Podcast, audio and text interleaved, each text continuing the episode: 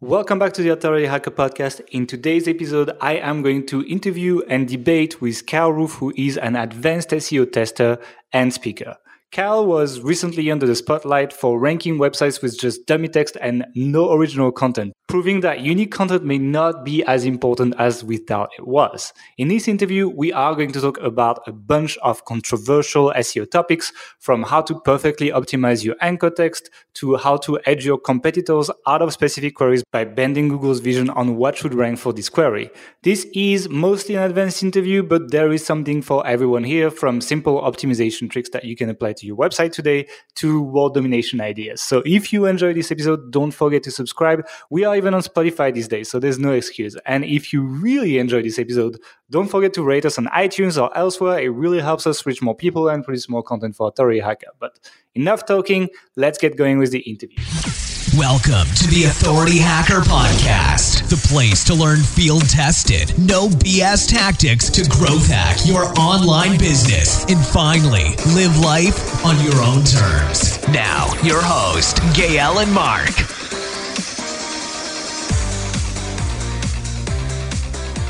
Hey guys, welcome back to the podcast today. I'm not with Mark, I'm with the next best thing, which is Kyle Roof, who is pretty well known in SEO now because, well, uh, you're the first SEO that got de-indexed for on-page optimization or something.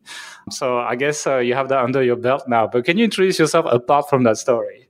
I'm actually having that put on my gravestone. So it's being chiseled yeah. out as we talk. um, yeah, my name is Kyle Roof. I'm from, I live in Phoenix, Arizona. My agency is High Voltage SEO. We're a full service digital marketing agency. We have the office in Phoenix. Our main office is in Berlin. We also have an office in Melbourne. We do local to national to international. So I'm doing all types of SEO. I'm also the, the lead tester for SIA, which is a testing group, which is um, where I do a lot of my work. Where in the last three years, I think I've published uh, about 300 tests in the group. And I don't think anybody else in the world has done that. So 300 tests on Google's algorithm. Yeah, so basically SIA is like you just like make an assumption. You basically try to run something scientific, kind of like you you make assumption. You're like, oh, I think maybe having five or more images on the page is going to help rank higher. And you just run the ten sites. On some sites you have, you know, one or two images. On some sites you you have ten images, but the rest is basically lorem ipsum content with high density for one keyword that you pick, so that you can benchmark the rankings. And you just publish these results, right? I mean, am I describing this correctly? That's pretty close. The biggest thing that we try to do is to make sure that we control as many variables as possible. So if we're in your example for testing, say those five images, those five images would only go on one page within the test environment. Everything else would have, a control number, say one, to start, and then we would see if we get movement out of that, whether it moves up or down, or or or you get no movement. And then the idea is to replicate that test to see if we can get the results to to happen again. And then the next thing we'll do is we'll run it in the inverse meaning run it the other way. So if we've got, say, those controls would then all have five, and the test page would have, say, one, and we see if we get the opposite result. And then once we see that kind of stuff, then we feel pretty good about the uh, the results that we're getting. Cool. How do you set up these tests? Do you have like a, a you have a huge battery of test sites, right? Yeah, I have an undisclosed amount. I've lost okay. test sites in the past to uh, to, to Google, but I do have a few. Can you tell us what happened with Actually, that story? Because we we kind of mentioned it, but like many people might not have heard of the story. So can you tell us exactly what happened there and why you've lost this site, basically? So the there was a competition last year to rank for um, the term rhinoplasty Plano. Rhinoplasty is a nose job, and Plano is a, a city outside of Dallas, Texas. I entered the competition. It was only a 30 day competition, and, and I actually technically took fifth after 30 days. Uh, but nobody really did that great in 30 days. I was on page nine. I think the winner was on page eight. But then about two weeks later, my site shot to number seven organic and number one in the maps. And then I went to number one organic and one in the maps. And the thing that was hilarious is I built the site in lorem ipsum. Yeah, lorem ipsum for people who don't know is uh, sorry, I just I'm just going to explain. Lorem ipsum is placeholder text, so it's just like ancient Latinate means nothing. Basically, it's not content; it's just filler words. Yeah, complete filler. So you can kind of see what text looks like on a page as you're as you're designing is what it's normally used for. Within the lorem ipsum, I copied and pasted in exact keyword, its variations, the LSI. Within the page, I determined the page structure that I needed, and I gave Google the page that it was looking for. It was a fun thing. It's not the first time that I've done that, so I knew that it would work. I didn't know that it would work that spectacularly, but that's kind of how SEO goes when you're when you're optimizing a page. A little while later, so I actually gave some talks on it. A little while later, Search Engine Journal decided to publish it and published my name. And within six hours of that publication, my the site was de-indexed. But then that night, from 1:15 a.m. to about 1:27 a.m., Google de-indexed 21 of my test sites, and those test sites had no connection to the the competition site. There was no linking between them, and there was very little linking between those sites. And those sites were on different hosts, different IPs. Some had privacy, some didn't. But Google decided to take them all down. Fun fact, though, I did a reconsideration request on, on a couple of them because Google said they were pure spam. Yeah, so I did a reconsideration request, and the first one was like I said, this site isn't ranking for any keywords that anybody is optimizing for or bidding on in AdWords. It can't be spam, and they didn't like that. So then what I did is I took everything down and I left up the WordPress, you know, um, 20, 2012 or whatever, the 2020 page, and I did a reconsideration request, and they they denied that as well. And then I just put up a, a page of text hey, this is what we do, this is what's going on in, in actual English, and did a reconsideration request, and they denied that as well. So safe to say that Google has just decided they're not going to let my sites out of Google prison. it, it, seems very intentional. Yeah, I mean, it's just uh, it's funny because that's the kind of things that Google as a company would stand against when if politicians were doing these kind of things. So it's very funny to see them. Oh, yeah. To see them do that now. But did they actually touch your agency website or your other businesses? No, no, nothing else was touched. So just the just the test sites. What I, I've gone through actually, I've grabbed all the different times that Matt Cutts and Gary Illyes and John Mueller have all said that the way to learn SEO is to test it, and the times that they've encouraged you to do so. and so it's pretty amazing to me that they'll tell you the way to learn SEO is to test it, and they encourage you to do that. But then when they find out that you're doing it, they'll they get punitive in a hurry. Yeah, I mean, there's probably like a management level thing. There's like the, the communication that they have, and then there's the guys that are down in the trenches that are like fighting against the spam. They're like, oh my god, I can't be bothered to deal with this. And if they do nothing, they might look weak or something. I mean, you know what I mean? It's just like it's a fine line to walk honestly, it's a little bit ridiculous that they index your, te- your test sites. I'm surprised they didn't touch your main businesses, to be honest. I guess I guess they had some remorse still. You know, they, they knew they were walking a, a fine line here. But that was interesting because you basically talked about this ranking this lorem ipsum site when we were in Bali. That's where we met. We met in the DMSS conference in Bali, and we bumped into each other for basically a month because we were going to the same places.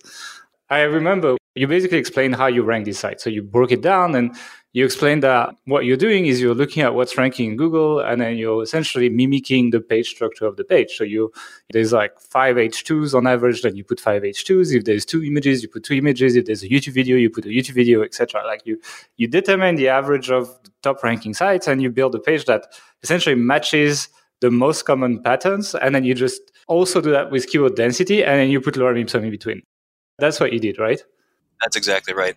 It, I, I do SEO under the principle that the secret is hiding in plain sight. Google is showing you the sites that it likes. That's why they're ranking. And they're either ranking because of their on page, their off page, or a combination of the two.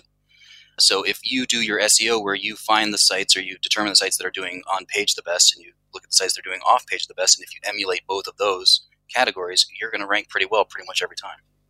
Yeah, and it was an interesting one, and I, honestly, I, I liked it. And I've followed of that since we uh, since we talked in Bali, and actually, I would probably have some case study stuff I publish on Authority Hacker in like a month or two. There's some interesting things on, especially on Authority Hacker, because Authority Hacker we've always tried to be original, but try to still get some SEO traffic. So we have pages that like don't match at all what else is ranking, and I can definitely see a trend of these pages just going down over time, especially as it seems like Google is releasing these like RankBrain things, etc. It feels like essentially they're determining like what people want for discovery and they're like i just want to show these these kind of pages for these kind of results. And so we've been revamping a lot of pages following a lot of the talks i've had with people in asia. We've been revamping a lot of pages to essentially match what was on search right? And many times it means there's less information it's less detailed there's less things but that's more matching what people are essentially what google is expecting to see and what people seem to be reacting to. And I've seen pretty good results so far. A lot of my SEO since Asia has been mimicking stuff. Basically, it's two things I've been changing a lot in my SEO process is mimicking people and paying a lot more attention to on page, which I did, didn't do very well before. And I've been working a lot on that. And I'm sure we'll talk about on page later because you have a tool called Page Optimizer Pro that helps do on page as well. But when you did that talk in Bali, the thing I wanted to raise at the beginning was that Tim from Ahrefs was in the room, and he hated your talk. I love Tim, uh, but I, lo- I love Tim.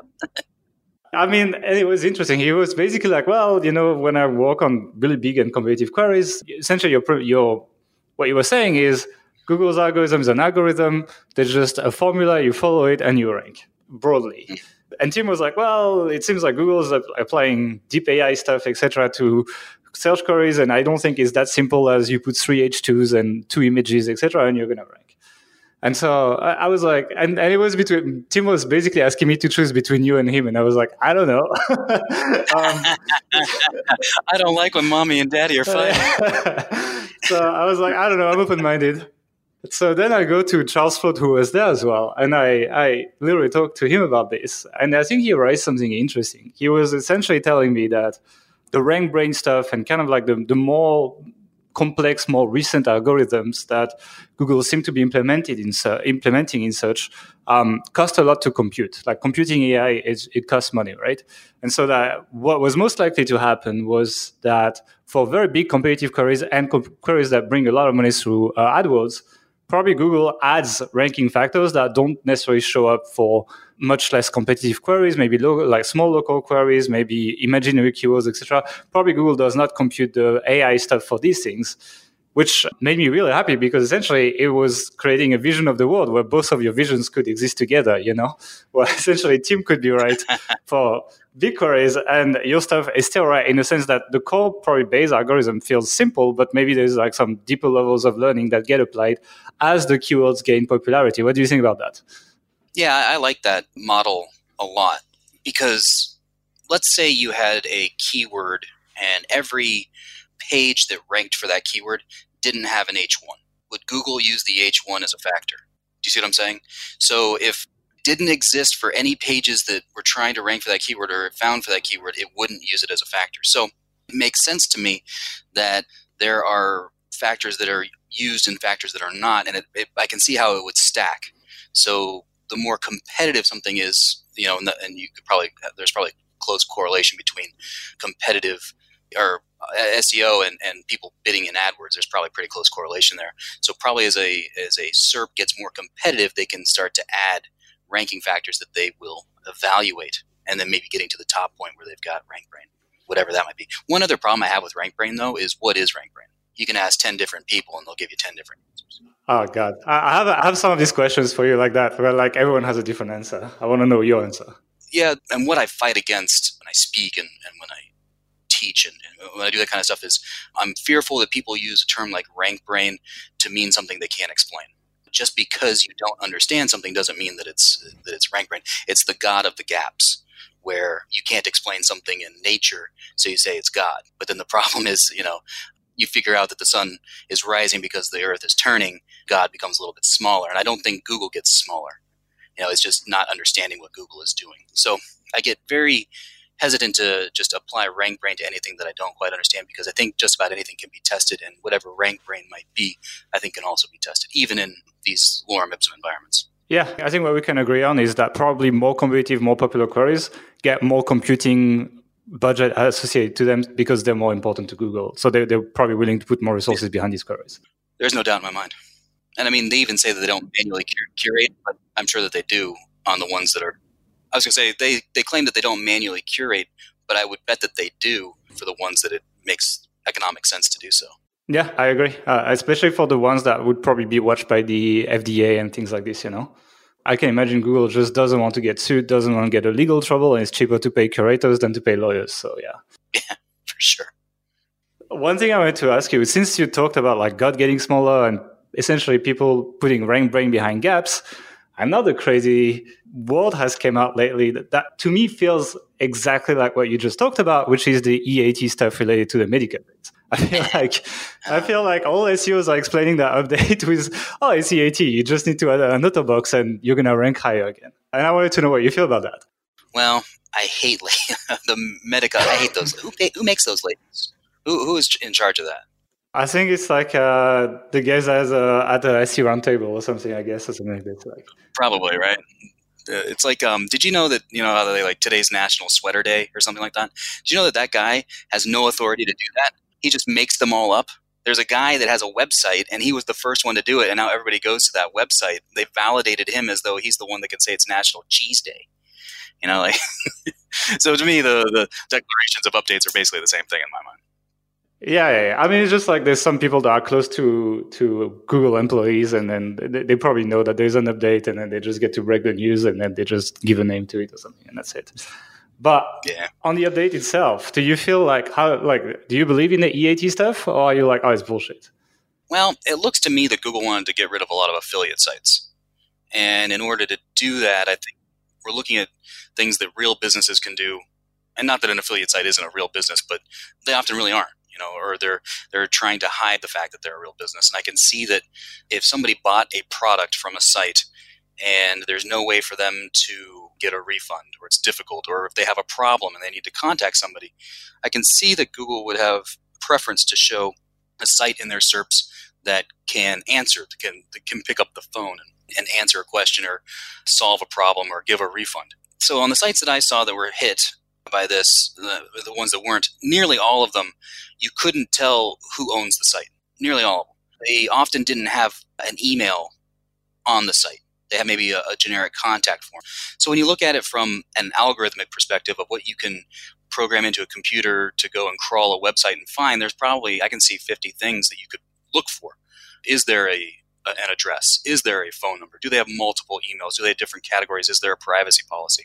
That to me seems more likely than you have an author bio and, and there's some sort of expertise. Because I don't know how you would algorithmically determine that somebody is an expert or not. I don't, I don't know how you would do that. And that's a real value judgment too.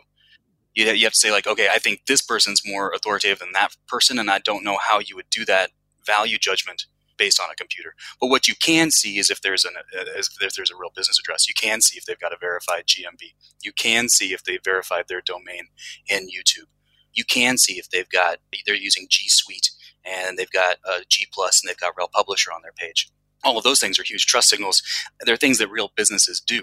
And I can see, you know, because they're using an algorithm, they're going to get sites. A few sites will get swept up that do have those things, and that's just the nature of the beast because you know uh, an algorithm isn't perfect. It's going to grab some of the stuff that they would actually prefer to, to keep, but if they can get a lot of the stuff that they don't want in, I can see them doing that.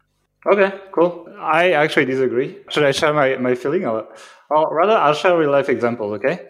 I'll take two examples. I mean, we were in the health niche, and healthambition.com, one of our sites, did get a pretty significant hit. But like big competitors that do have like full e-commerce platforms, full businesses, etc., got massively hit as well. Like basically everyone around us went down and four sites went up. Like a site like DrAxe.com or Wellness Mama have everything that you've described, including like a full e-commerce platform. I looked at that one. Scroll around. Yeah, scroll through that site and tell me who owns it. Who owns it? You don't know. Um, you don't know who owns that site. You don't know who's responsible Well, that's because you're a human being. Yeah, you can't find out who owns that site. Same with like Livestrong. Livestrong is a real brand. Everybody knows Livestrong. But if you go to Livestrong, you have to click off of the site to find out who owns it. Who's responsible for the content? Who do I contact if something goes wrong? Can you do that on Healthline? So Healthline is like the site that basically took everyone's traffic. And so if you check them, like I'm literally checking right now. Let's just do it live. Uh, like F it. yeah, they do actually. They have a San Francisco office and New York office on the about page. Yeah, like there's a phys- two physical addresses and two phone numbers. Interesting. Okay, fair enough. Then I'm rallying to your vision of then. I could agree. Did I just did I just pick up some cred? Did I, did I pick up some cred right now? Yeah, yeah, for sure. I mean, that's the whole point of this podcast is we actually can talk about real life examples, you know. And like, I don't mind changing my mind if you actually have a good a good point, you know. But yeah, okay, that makes sense. Actually, interesting. Another thing I wanted to ask you, I, I basically want to ask you about a bunch of tests that you've done because I think that's gonna uh, interest people. I think I think one thing that one of the oldest SEO myth that you kind of busted with the I was to say TFD with the lorem ipsum stuff is the that unique content doesn't matter that much. Like, how do you think that works out? Because it's like, how could you rank a lorem ipsum page? Basically? Well, th- those are two different questions. I think unique content or, or duplicate content. What we found there is that to get past the Google's filter. If you've seen that filter, it's the little blue link that says we filtered out these results because we think they're the same. I'm sure you've seen that before to get past that, you just have to be 51% unique. Yeah, and that's if you're doing blocks of content. But we, you can even get past it just by changing every 13th word. That will also get past. Google's duplicate content filter. So at that point, anything that satisfies either of those, as far as Google is concerned, is unique. Lorem ipsum is is a different thing. What you're talking about is like how can you rank with lorem ipsum, like in the rhinoplasty plano or some other things that I've done. Doing that, Google can't read the same way that a human being does.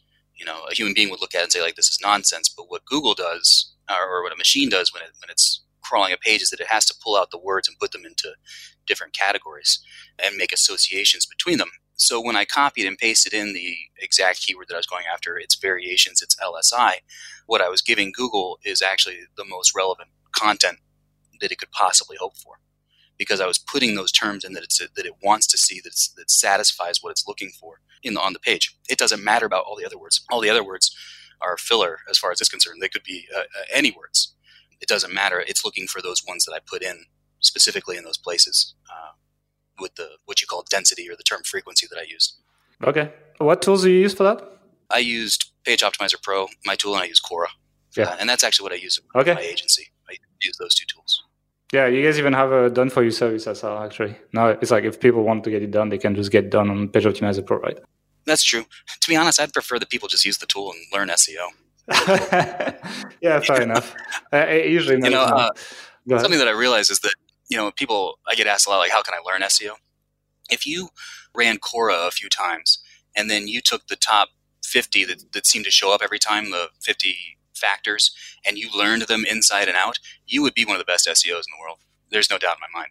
Same with pop. If you went through the, the pop factors that are there and really learned them, like what they mean when like you know, your competitors are using them, how they're using them, uh, how they're uh, taking advantage of them, or how they're implementing them. If you just learned what those factors were, you're instantly become an SEO expert.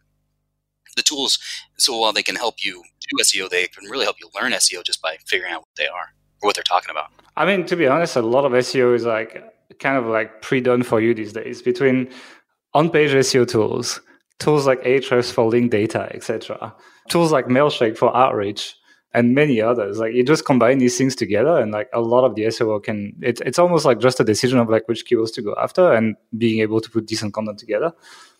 The rest, it's like it's we're living in an era where building websites and promoting them has never been this easy, to be honest. And buy a hosting domain and abuse free trials, and you can learn a lot, to be honest. But the one thing is that you have to understand the concepts behind them. So uh, you're right, and I and I think you can do really well. But to get to your level, you know, the success that you have with SEO, you use these tools, but you also understand what they're doing. Yeah, yeah. Because I did everything manually before, you know. Right. Exactly. Exactly. I don't think it's just the tool.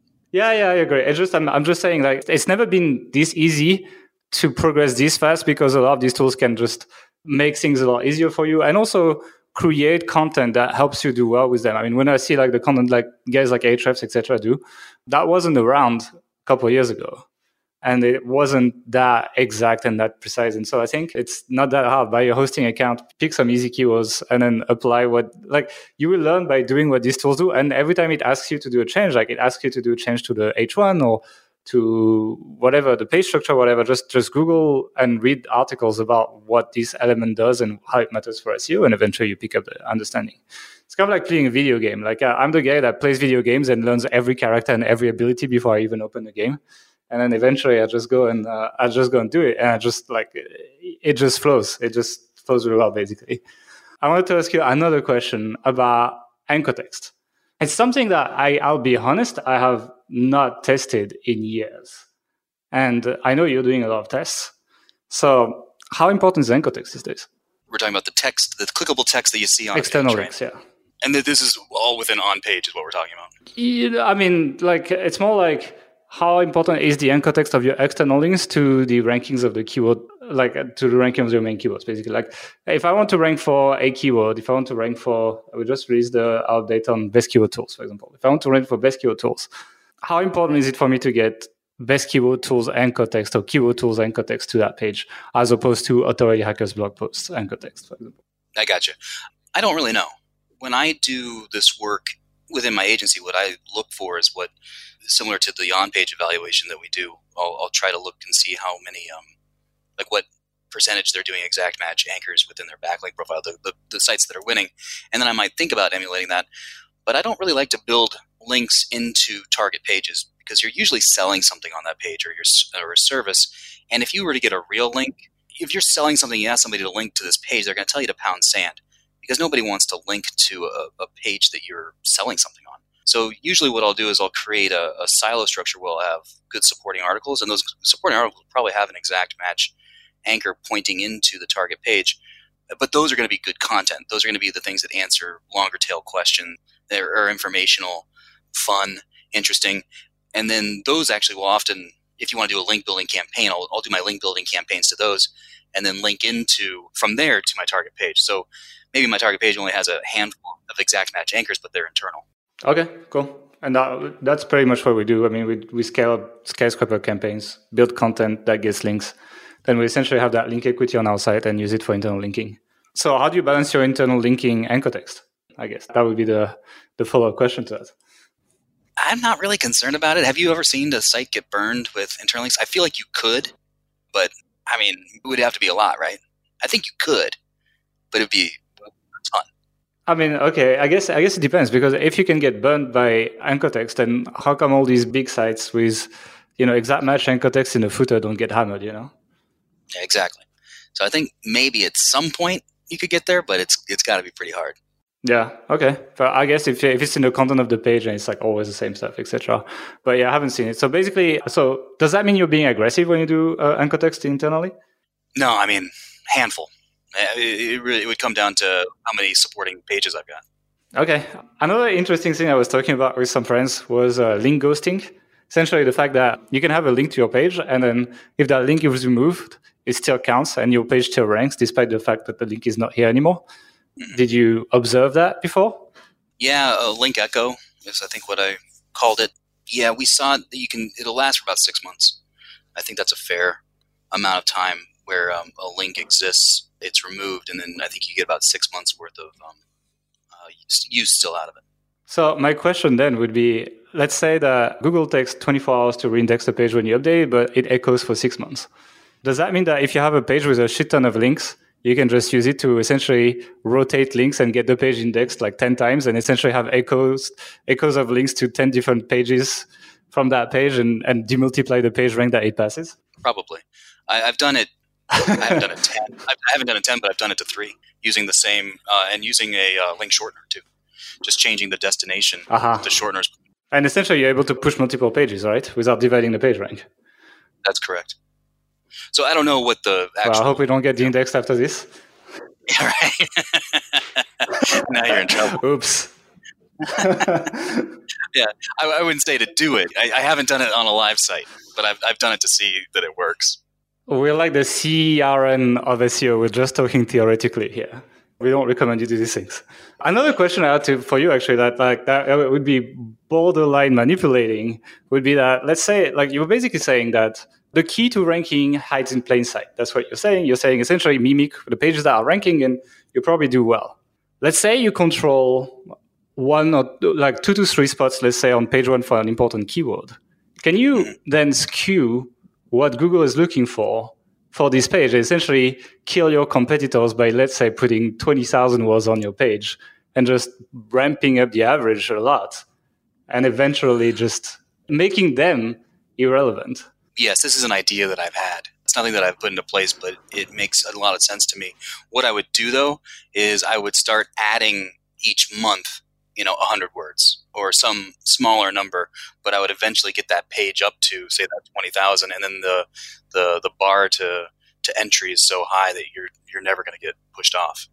Yeah, that's what I'm thinking. I'm thinking it's almost like if you have a money keyword, you could almost build up to a point where it would be many people would just walk away, you know, and then you can just essentially protect your fortress and build up a wall, you know.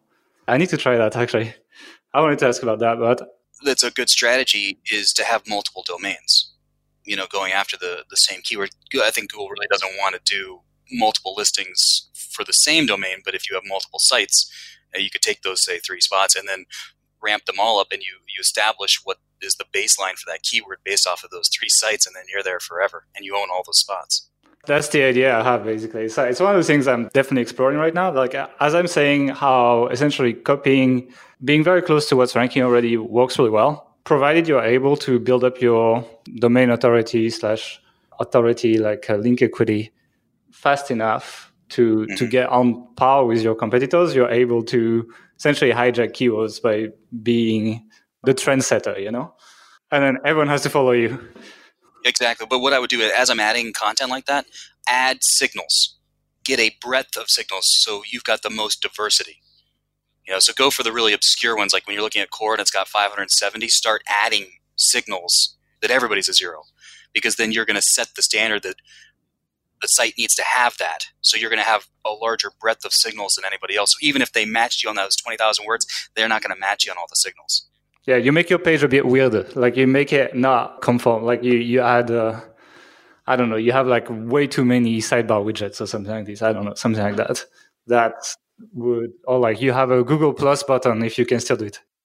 Exactly.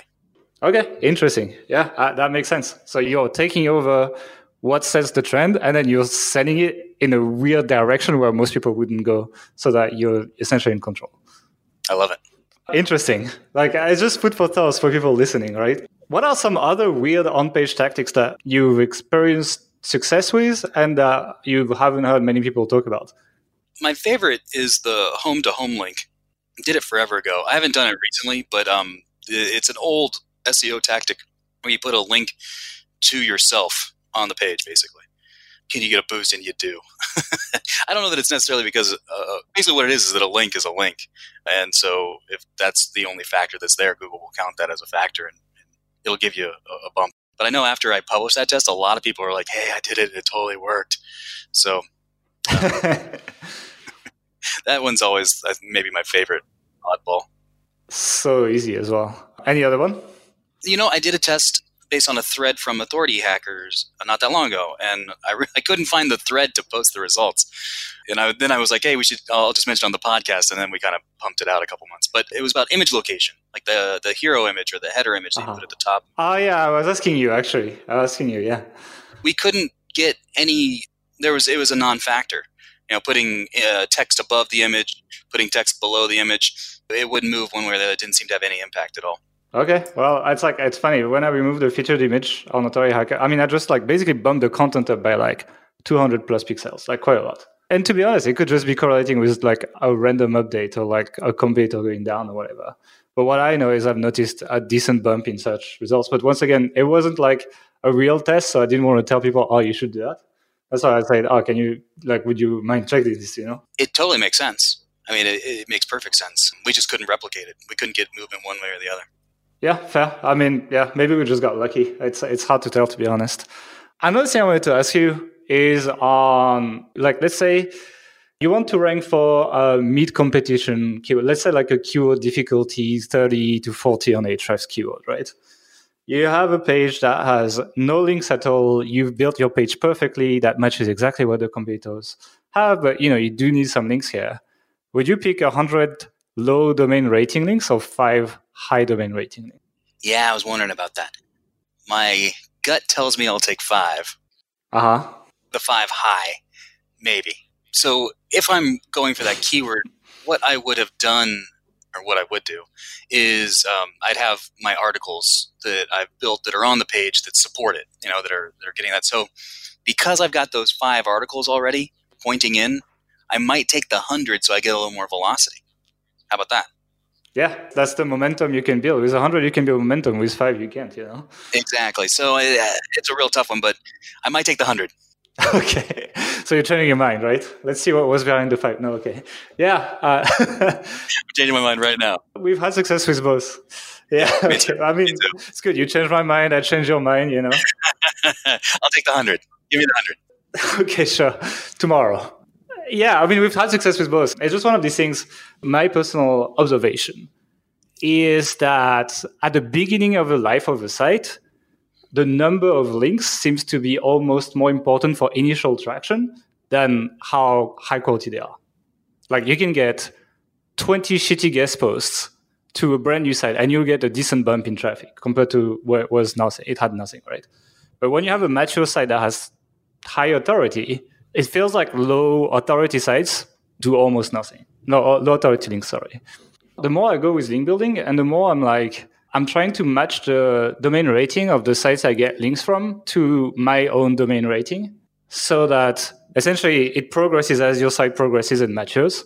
And also that, that kind of forces you to do link building in a way that you don't get shitty links that just pump up the metrics on Ahrefs but don't really necessarily move the needle.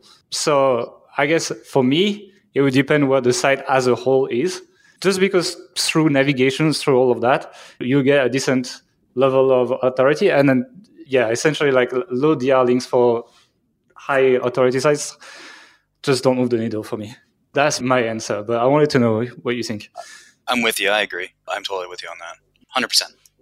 Okay, cool. Recently, another thing, another non-scientific experiment I've done, and once again, I, I, share these things. I usually don't share them publicly. It's just nice to start a discussion, but it's not something that I would say everyone should do. That is playing with uh, CTR in search, and essentially, I would literally just like update an article and be like, everyone go and Google this and click on the search result, right? So like it was the most organic possible. It was just random people around the world just googling and clicking, to the point where the search volume for these queries sometimes was like three times the monthly searches for in one day or something. But I've managed to essentially, I think if you Google, let's hope it's going to be still here when we uh, when the podcast is released. But when you Google Google freshness, there's an article that actually doesn't match doesn't match at all what was ranking before on the Authority Hacker that I wrote quickly. It's outranking search engine journal, Moz, etc. Now it's like it's way smaller and way shittier. And when I published it, it was like on page two or something. And just by effect of CTR, I've managed to I'm number one for like two months now. It's not a big query. It's not super competitive, and I don't think it would stick if it was competitive, right?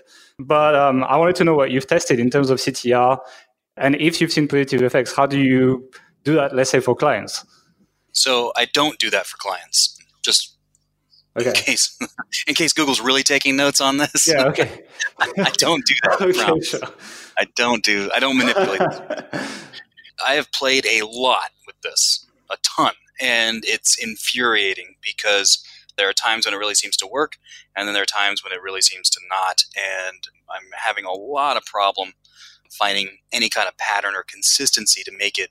I can be like, okay, with some reasonable amount of certainty, it's going to work in, in these conditions. I'm playing with uh, a lot of bots right now that do that just to see. You know, people claim that their bot can do this or that, and I've done a lot of testing, and, and it's it also it's like, oh hey, it, it seems to be working, and then it, it won't work again. So I don't know, like, and, and that's an awful answer, but I honestly have no idea because it's it really does seem to work sometimes, and it really seems to not work in very similar situations, and I don't know when CTR is is, is a thing or not. Hmm. Interesting. I don't have much to add on this. I just did, did this one experiment. And seeing how quickly that bumped up above sites way bigger than us, and the, the Moz blog post is way better than ours as well. Don't, don't sell yourself short. What are you talking about? You write better than Moz. this one's pretty good actually. It was the one from Cyrus Shepard. He did like custom illustrations on like explaining what freshness is. It just makes more sense for the query really. Um, and uh, and I'm happy to admit that there's but uh, it, it, was just interesting to see that. Oh, one interesting thing is like this is Google Freshness, and this article was like uh, from this year, whereas the other ones are like two or three years old. So it might be a combination of actually recency plus CTR actually that worked pretty well. But uh, yeah, it's like ever since seeing that massive jump just from CTR, I'm definitely spending more time essentially writing clickbaity titles on Google, like, you know, putting things in brackets, putting numbers, anything that BuzzFeed would write, you should write in your title tag, basically. Yeah, that's a very good point. That's kind of the way I'm looking at it right now. I know you've tested bounce rate as well. Like, and I tend to be very defensive about, about bounce rate as defined by default in Google Analytics because you could spend any time on the page and then bounce off, and then that's counted as a bounce, even if you were like 10 hours on the page. Mm-hmm. Um, so in my opinion, it's not the best user engagement metric, but I know you've done a bunch of tests. So can you tell us about that? Yeah, and I don't know if I have any confidence in, in bounce rate at all. For exactly what you just said, somebody can go to a page, they can get the information they needed, and they can bounce, and but they didn't have a bad experience. So I don't understand how that would be a, a, a, negative or a positive. You know, if they started clicking through the site, maybe that's a bad experience because they didn't get the answer that they were expecting to get through the search. You know, yeah, I don't really buy I'm not buying bounce rate, page views, maybe time on site, but or dwell time. But again, they have to figure that on your second click, right? That's how they start to run that clock. Yeah, exactly. Otherwise, it's not it's not even tracked, right? I, it's like I don't believe in it personally. I know, like you go to like most SEO uh, conferences, etc. Like half the talks we talk about bounce rate or some kind of stuff like that. Like oh, you need to reduce your bounce rate, etc. It's you know you can just rewrite analytics so that it just uh, pings people after ten seconds, so you actually can redefine bounce rate. I think there's like a really old post on Authority Hacker on like the edited code. And when you implement that, like usually your bounce rate goes from like 70% to like 20% or something. And that shows you how flimsy the default bounce rate in analytics is. And if Google was using any kind of bounce rate, it's probably not the one Google Analytics, in my opinion. But I just wanted to know what you think because I know you run a lot of tests. I don't think there's any correlation or causation of, of any like having Google Analytics uh, and, and your and your ranking. I'm selling. I'm selling those stats. Cool. Yeah. Okay. Cool. That's super interesting. I think we're basically out of questions right now. Anything that you wanted to talk about that we didn't get to talk about? Oh, a fun one that I did recently. So was with I found that after the dot com, so when you're in a, a subdirectory, mm-hmm. you want your keywords hyphened. That's better than squishing them all together. But then I started thinking about EMDs, you know, where people you know buy the exact match domain, but it's all squished together. And I was like, I wonder if Google has a preference there. It's a tough one to do because you ah. buy two domains, so one word squished together, one with hyphens, and then you launch them at the same time, and you have to do that test multiple times because you know there are a lot of factors there. Just getting one result, well, getting one result anyway isn't going to say anything, but this is something you have to run multiple times. But it's a real pain in the ass because now you're buying multiple sets of domains, you're you're getting multiple sets of hosting, you're putting them up and trying to control as many factors. It's a real pain in the ass. But I ran it three times in a row, and the hyphens won every time. So take that for what it is. That's not and in the bank kind of thing. But if you're an affiliate marketer kind of guy, which might be this crowd, I would consider I would consider the hyphen if you're going to go after uh, an EMD. Just a little food for thought. Be right back buying authority hyphen hacker.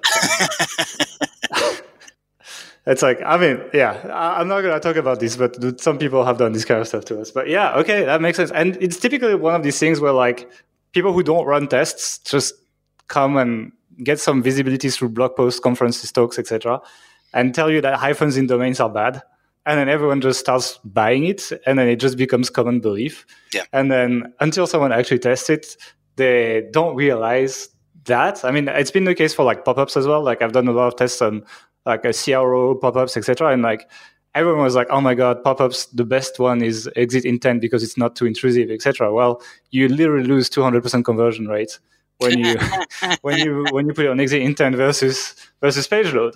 So you know people do opt in in the end. Like if people put their email, it means you're and you're making more money usually, and you're doing the same with SEO, which is why I'm just wanted to thank you for dropping by. And I know some people will want to like follow up on your stuff and maybe hear more about you, etc. So it would be nice if you can tell people where they can find you online, basically. Sure. So I've got a uh, YouTube channel, the uh, SEO Fight Club, that I'm running with uh, Ted Kubaitis of Cora and um, and Clint Butler, and that's been a lot of fun. So that's every Wednesday. At, Super nerdy, yeah. Yeah, it is. It is. So you gotta you gotta like nerds. My Tool Page Optimizer Pro, I actually a- answer most of the support tickets. So if you have a question about SEO, you can probably jump on and catch me, and I'm more than happy to help people. so where else can you find me? I'm in SIA. Yeah, I'm talking a lot of places. I, am talking tomorrow here in uh, Slovenia at uh, In Orbit. And um, are, you, are you going to DMSS this year? Are you going to go back? Yeah, yeah. I'll be in DMSS. I'll see you in Chiang Mai as well. Oh, you I'll know what? I saw you're you've got billing. You've got billing ahead of me, and I was jealous. You got what? Your your your picture is ahead of mine. I got what? Uh, you higher billing on. Oh, I didn't even look. I was like, he beat me. Oh shit! Well, I mean, I don't know. We need to look at the the feedback from the speakers. I think that's the one that I would care most about. And your talk was really good in DMSS, so oh. I'm not worried for you here. But yeah, so guys, if you want to check out Kyle stuff, there's also going to be the links in the show notes, so you can check that out. And Kyle, thanks for coming in, and uh, maybe we'll do a round two at some point. Sounds good. Thanks so much for having me. I appreciate it. So there you have it. This was our advanced SEO interview with Roof. I hope you enjoyed listening to it as much as I enjoyed recording it. If you did, don't forget to subscribe or even drop us a review if you're in the mood for it. Next week, I am back with Mark and we will open up on some of the plans we have for our new batch of websites. So don't miss the next episode. Have a good week and thank you for listening. Thanks for listening to the Authority Hacker Podcast. If you enjoyed this show, don't forget to rate us on iTunes and send us a screenshot on authorityhacker.com slash bonus to claim your free premium authority hacker training.